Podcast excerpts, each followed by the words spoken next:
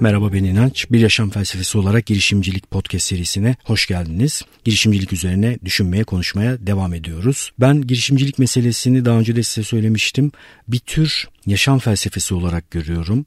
Ve e, girişimciliğin günümüzde bir insanın kendisini geliştirmesi için en iyi yollardan birisi olduğunu düşünüyorum. Bir girişime kalkışmak, bir girişimin içerisinde buluş, bulunmak, bir girişimi batırmak inanılmaz şeyler öğretiyor insana. Risk alan bir alan içerisinde bulunuyorsunuz, risk alıyorsunuz ve bu riskleri hayata geçirirken de sürekli öğreniyorsunuz. Bir girişimin içerisinde tek başınıza pazarlama öğreniyorsunuz, satış öğreniyorsunuz, insanların ihtiyaçlarını öğreniyorsunuz, davranışlarını öğreniyorsunuz, ekip yönetmeyi öğreniyorsunuz, finans öğreniyorsunuz ya da öğrenmek zorundasınız iyi bir girişimci olmak istiyorsanız. Onun için e, bu seri içerisinde neresi bu işin kişisel gelişime girer, neresi girişimciliğe girer biraz birbirinin içerisinde. içerisine karışmış durumda. Bir denge tutturmaya çalışıyorum ama en nihayetinde dediğim gibi ben girişimciliğin günümüzde insanın kendisini geliştirmesi için en önemli faaliyetlerden birisi olduğunu düşünüyorum. Bu dönem son derslerden birinde üniversitede öğrencilerle sohbet ettik biraz. Onlara da liderlikle ilgili bir takım fikirleri açtım, işte denetim odağını anlattım, aktüel potansiyeli anlattım, kaynak meselesine nasıl bakmamız gerektiğini anlattım, kaldıraç kullanma fikrini anlattım, sezgi karşıtı fikirleri anlattım. E, son derste biraz gündelik hayatlarına geçirip geçirmedikleri üzerine konuştuk. Çok güzel sorular geldi. Mesela sorulardan bir tanesi eğitim fakültesi öğrencileri, benim öğrencilerim. Bir tanesi staja gittiğinde bir okulda şöyle bir şeye rastlamış. Müdür yardımcısı ve müdürler pat diye öğretmenlerin sınıfına girebiliyorlarmış. Yüksek sesle bir şeyler söyleyebiliyorlarmış. İzin almadan giriyorlarmış ve sonra da işte çıkıyorlarmış. Ne yapabiliriz bu durumda? Bize çok uygun gelmedi diye sordu bir öğrenci. Bana çok uygun gelmedi diye sordu. Ve düşünmeye başladık ne yapılabilir ne yapılabilir diye bu konu üzerinde. Enteresan bir konu. Bir kere bir sistemden bahsediyoruz. Yani bir öğretmen bir sistemin içerisinde yer alır. Burada bir takım sıkıntılar var. Yani sizin kontrol alanınızın dışında bir sürü faktör var. Bir kere bu beklentiyle bu sisteme girmek gerekir. Daha önce de söylemiştim. Mutluluk aslında beklentilerin yönetimi. Yani eğitim sistemi içerisinde bir öğretmen olarak yer almaya başlayıp da bir sürü kontrol dışı, kontrolünüz dışındaki faktörlerle karşılaştığınızda bezmeniz mümkün. Eğer beklentilerinizi iyi yönetmezseniz. Mesela bir sınıfın içerisine öğretmenin mahrem alanıdır sınıf. Bir müdür ya da müdür yardımcısının izinsiz girmesi hoş değil, hoş durmuyor. Hiç kimsenin, hiçbir öğretmenin hoşuna gitmez. Bunu yapan müdür ya da müdür yardımcısı muhtemelen oradaki okul kültürü ve iklimine ne kadar büyük zarar verdiğinin de farkında değil. O gündelik hayat ve koşuşturmaca içerisinde bir şeyleri halletmeye, bir şeyleri çözmeye çalışıyor ama bir yandan da zarar veriyor. Benim orada söylediğim şey şu olmuştu öğrencilere. Bu tarz sistemler içerisine girdiğinizde aşırı ideal beklentilere girmemeniz gerekiyor. Kendi alanınız içerisinde, kendi kontrol alanınız içerisinde üretebileceğiniz en yüksek faydayı üretmeye bakmanız gerekiyor. Peki sınıfın içerisine müdür ve müdür yardımcısı giriyor ve ben de bundan çok rahatsızlık duyuyorum. Ne yapacağım? Bu aralar Nassim Taleb okuyorum. Çok da keyifli gidiyor. Okumalardan da daha sonra sizinle ilham verici noktalar paylaşacağım. Şöyle bir şey söylemiş mesela bir konuşma sırasında, yaptığı bir konuşma sırasında çok güzel. Eğer bir şey anlamsızsa anlamsız olduğunu söyleyin. Kısa vadede kayıplar olabilir ama uzun vadede en azından insanlar sizin dürüst olduğunuzu göreceklerdir demiş. Ben de çok inanıyorum buna. Mesela ben böyle bir şey yaşasaydım ne yapardım diye kendime sordum. Muhtemelen o sahnenin içerisinde değil ama bu konudaki sıkıntıyı kişiye bildirirdim. Yani diyelim ki sınıfıma müdür daldı. Benim ders vermekte olduğum sınıfa ve bir şeyler yaptı. Orada bir sahne kuruluyor. Bu sahne içerisinde müdürle bir diyaloğa girmek sıkıntılı olacaktır. Neden? Çünkü e, müdürün orada kurduğu bir sahne var. E, temsil ettiği bir otorite var. Öğrencilerle benim aramdaki ilişki var. E, benim müdürle aramdaki ilişki var. Müdürle öğrenciler arasındaki ilişki var. Çok kompleks bir ilişkiler ağı. O sahneyi bu sorunu konuşmak için doğru bir sahne olarak görmem. Yani eskiden belki çok gençken fevri davranabilirdim ama artık şöyle yaklaşıyorum. Çeşitli iletişim çatışmalarında iyi bir ilke bu. Ne istiyorum ben sorusunu insanın kendisine sorması gerekiyor. Sonra da bu isteği gerçekleştirecek en uygun iletişim biçimini, mekanını seçmemiz gerekiyor. Ne istiyorum ben? Sınıfıma izinsiz müdür tarafından girilmemesini istiyorum. Bunun sağlanmasının doğru yeri o sınıf mı? Hayır değil. saydığım nedenlerden dolayı. Savunmaya geçecektir, sıkıntılı durumlar oluşacaktır, benimle çatışmalı bir ilişkiye girmeye çalışacaktır. Dolayısıyla o mekan değil. Doğru mekan, özel bir mekan, yani onun odasını ziyaret edebilirim. Zamanı da doğru seçmem gerekir. Ee, gündelik koşuşturmaca içerisinde çok keyifsiz bir anında bu konuşmayı yapmak yerine belki zaten başlanmış olan keyifli bir konuşmanın devamına bunu getirebilirim. Bu e, konuşmayı oraya denk getirebilirim. Denk getirdiğimde de şunu bir ilke olarak paylaştım yine. Birilerinden, sistem içerisinde birilerinden bir şey isterken kendiniz için istememeye çalışın. Bir şeyi sadece kendiniz için istiyorsanız karşı taraf kulaklarını kapatıyor bir süre sonra. Bu şeyi herkesin iyiliği için, okul kültürünün iyiliği için, okul ikliminin iyiliği için, öğrencinin öğrenmesinin artışı için ve sistemin iyiliği için tarif ederseniz sizi daha iyi dinleyecektir. Yani çok soğukkanlı bir şekilde saldırı yapmadan, suçlama yapmadan, kişinin bu yaptığı davranışın yanlış olduğunu bilmediğini varsayarak, kafamızda hikayeler yazmadan neden okul kültürü açısından, benim işi yapmam açısından, öğretmenlik mesleğini icra etmem açısından bunun sıkıntı olduğunu soğukkanlı bir şekilde izah ederdim o müdüre ya da müdür yardımcısına. Ben gerçekten şuna inanıyorum. Karşı taraf çok ciddi ego problemleriyle boğuşmuyorsa, çok ciddi bir şekilde otorite zehirlenmesi yoksa, aklı selim bir miktar varsa beni dinleyecektir ve bana saygı duyacaktır. Hiç tahmin etmiyorum ki kendisine gelip bu noktadaki sıkıntısını dile getiren bir öğretmene bir müdür, "Vallahi rahatsız oluyor olabilirsin hocam, yani ben girerim sınıfa ve bunu yaparım" diyeceğini sanmıyorum. Peki der, dedi, diyelim ki dedi. O zaman ne olacak? Şimdi o zaman şuna bakmamız gerekiyor. Bu şey beni ne kadar rahatsız ediyor? Yani sistemi terk etmemi gerektirecek kadar rahatsız ediyor mu? Sistem, başka bir sistem, eğitim sistemi içerisinde başka ve daha iyi bir sistem bulabilir miyim? Yani müdürlerin, müdür yardımcılarının e, sınıflara hurra diye dalmadığı bir okul var mı? Ben o okula nasıl giderim gibi başka planları düşünmeye başlamak gerekiyor. Bunu da tabii ki anlık olarak yapmanıza gerek yok. Şunu unutmayalım, yine Nassim Taleb'in e, söylediklerinden bir tanesi. Risk almak için kullanacağımız temel bir ilke söylüyor Nassim Taleb. Başarmak için öncelikle hayatta kalmanız gerekir diyor. Yani risk almak dediğimiz şey ahmaklık, enayilik demek değil. Yani şöyle düşünün, bir dere var karşınızda, bazı yerlerde yüksekliğin beş metre olduğunu biliyorsunuz bilgi olarak. Bu dereyi geçmemeniz gerekir, bu riski almamanız gerekir. Karşıya geçmenin başka bir yolunu bulmalısınız. Bu risk alınacak bir risk değil, çünkü sizin hayatınızı tehlikeye atıyor. Ben de öğrencilere bunu söyledim. Hayatta kalmak, sistem içerisinde kendine çok ciddi hasar vermemek önemli. Yani akıllıca, soğukkanlı ve aklı selimle hareket etmek gerekiyor. Eğer benim için hakikaten sınıfıma bu şekilde bir otoritenin girmesi ciddi anlamda problemse, mesleki saygımı zedeliyorsa, kendime saygımı zedeliyorsa, işimi yapamayacak hale geldiğimi düşünüyorsam, ki bu olabilir, ben de böyle bir insanım, kendime sistemde böyle bir yer ararım. Bir şey daha varsayalım, böyle olduğunu düşünmüyorum ama sistemde, eğitim sisteminde müdürlerin sınıfa dalmadığı bir yer yok. Her yerde müdürler sınıfa dalıyorlar ve bu değişmiyor. Ne olacak? O zaman yine şunu, yine şunu soracağım. Ben ne istiyorum? Öğretmenlik yapmak istiyorum ve bunu çok istiyorum. Bunu niye istiyorum? Bütün bunların cevabını vereceğim. Bu bir kefede duracak.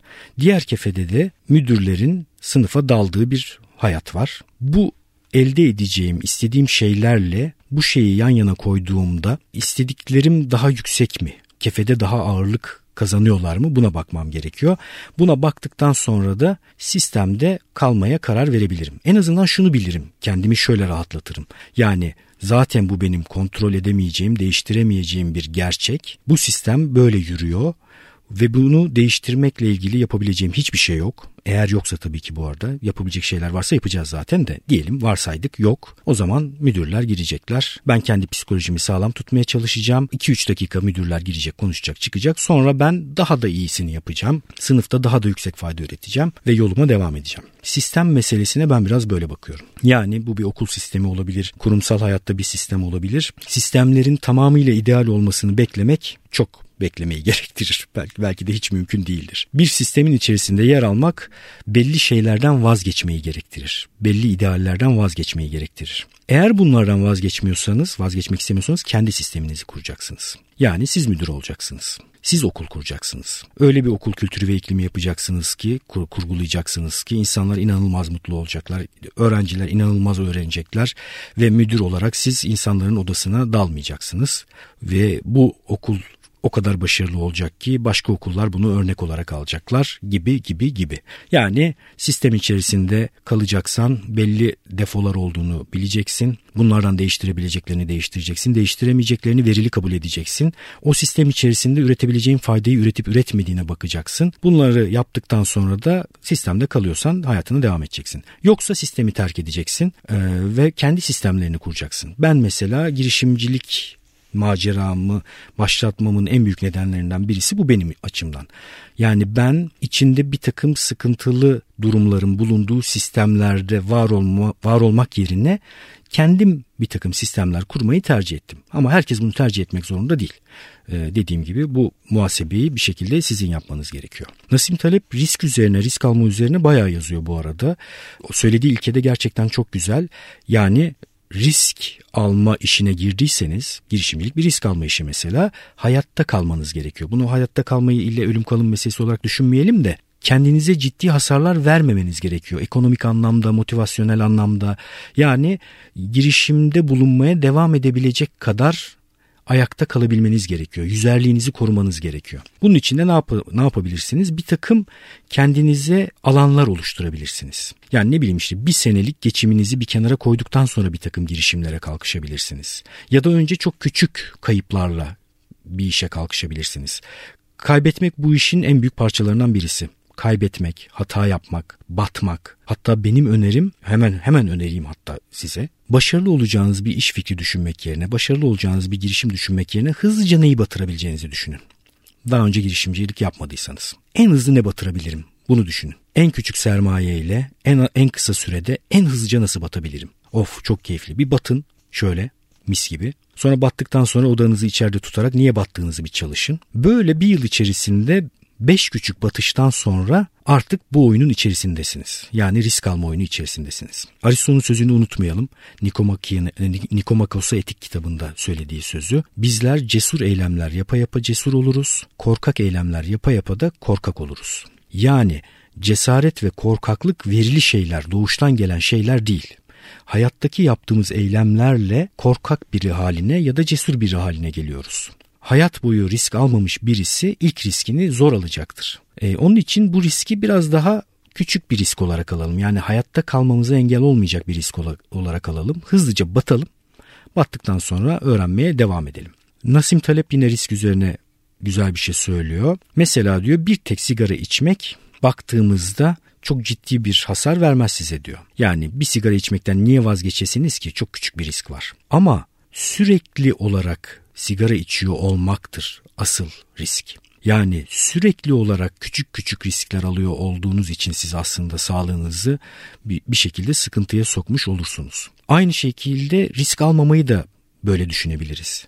Yani risk almaya almaya, küçük riskler almaya almaya aslında büyük bir riski alıyorsunuz. Hatırlayalım, fatura kuyruğundasınız, seksen yaşındasınız. seksen yaşında fatura kuyruğunda önünüzdeki kişiyle sohbet ediyorsunuz. O size hayatta gerçekleştirdiği projelerden, ürettiği değerlerden, faydalardan, insanların hayatına ne kadar temas ettiğinden bahsediyor. Siz de içinizden şöyle geçiriyorsunuz. Ya acaba ben hayatımı böyle yaşamasa mıydım?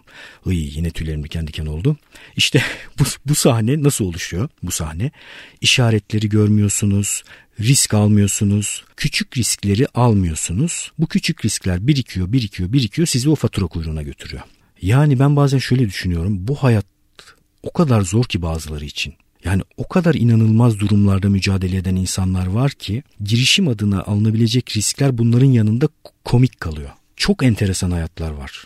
Çok zor hayatlar var. Bazen öyle düşünüyorum ben. Yani en nihayetinde ne olabilir ki? Yani kurumsalda çalışıyorsunuz. Bir şekilde fazla borca harca girmeden bir senelik bir para biriktirdiniz. Bıraktınız kurumu, bir maceraya daldınız. Ne olacak yani en nihayetinde? Yani ne bileyim, annenizin babanızın yanına yerleşirsiniz. Onlarla yaşarsınız bir süre. Hayatınızı onlarla geçirirsiniz. Ailece taşınırsınız. Aileniz de var diyelim ki. Bir altı ay onlar bakarlar size. Ne olabilir ki? Yani bu dünyada bir girişime kalkışmış olmanın getirdiği riskler, hani çerçeveyi iyi çizecek olursak, Biraz da böyle düşünmek lazım. Yani bu riski aldığımda ben sonuç ne olacak en nihayetinde? Bunu düşünüp, bunu düşündüğünüz zaman biraz daha muhasebeyi iyi yapabiliyorsunuz. Benim istifa hikayemi hatırlayın. Aylık aldığım maaşı bir kenara koydum. Bunları topladım bir yıl olarak.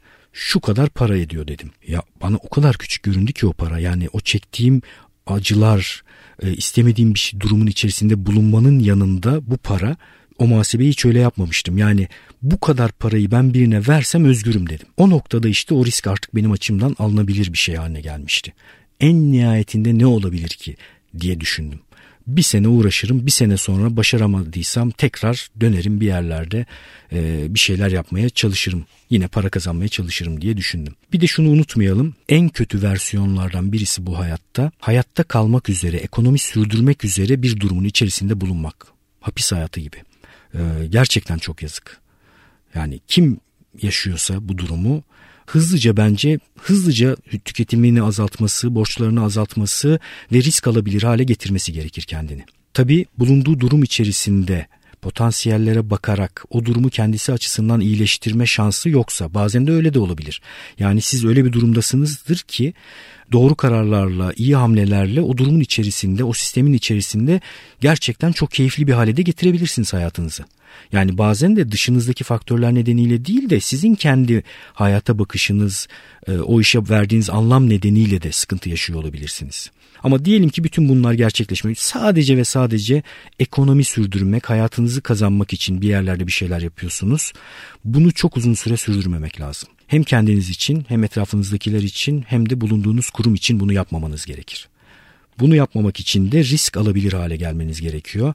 Risk alırken de muhasebeyi iyi yapmanız gerekiyor. İlk yapılması gereken şey hayatta kalabilecek şekilde risk almak. Yani para biriktirmek, belli güvenlik önlemlerini almak, belli bir miktarda yaşam parasını bir kenara koymak, çok ciddi borçlara girmemek gibi şeyler yaparak bunu yapabilirsiniz. Çok enteresandır. Benim oynattığım oyunlardan bir tanesi vardır mesela marshmallow challenge diye internette de bulabilirsiniz.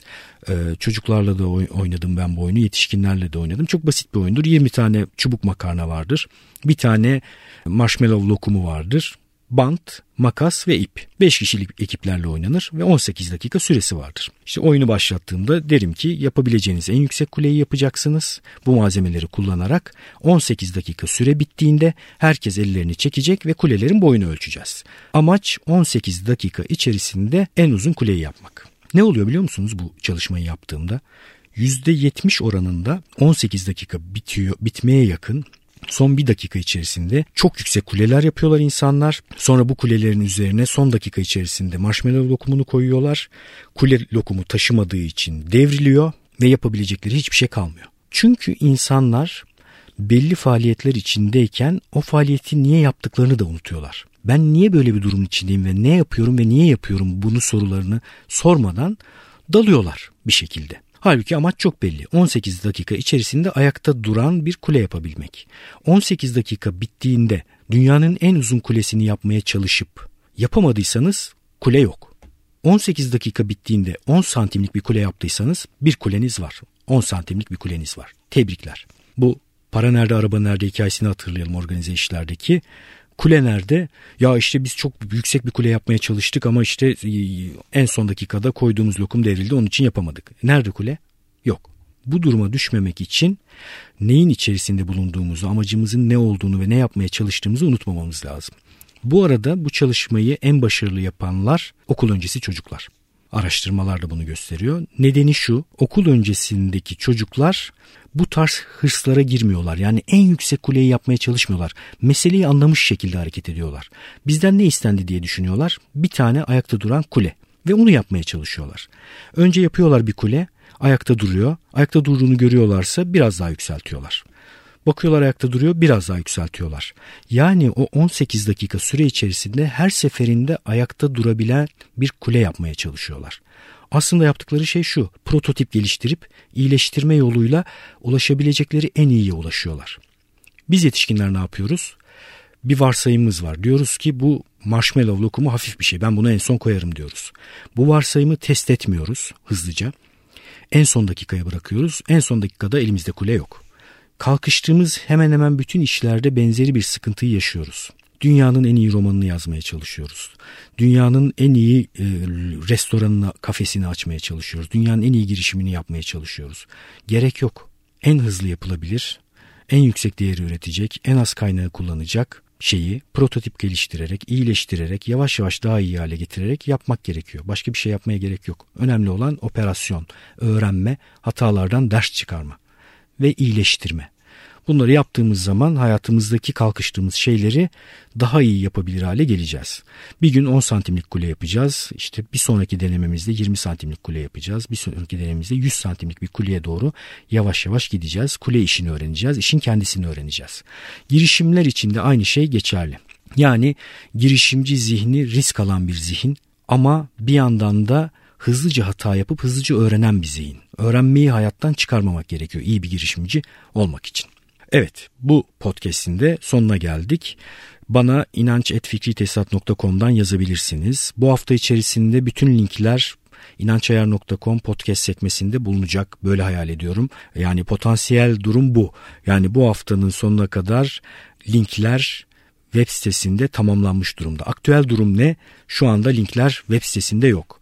Benim bu aktüel durumdan o potansiyel duruma geçmek için bir şeyler yapmam gerekiyor. Bir şeyler yapmazsam o linkler oraya geçmeyecek. Ben de bunları bu hafta yapmaya çalışacağım. Ee, görüşmek üzere.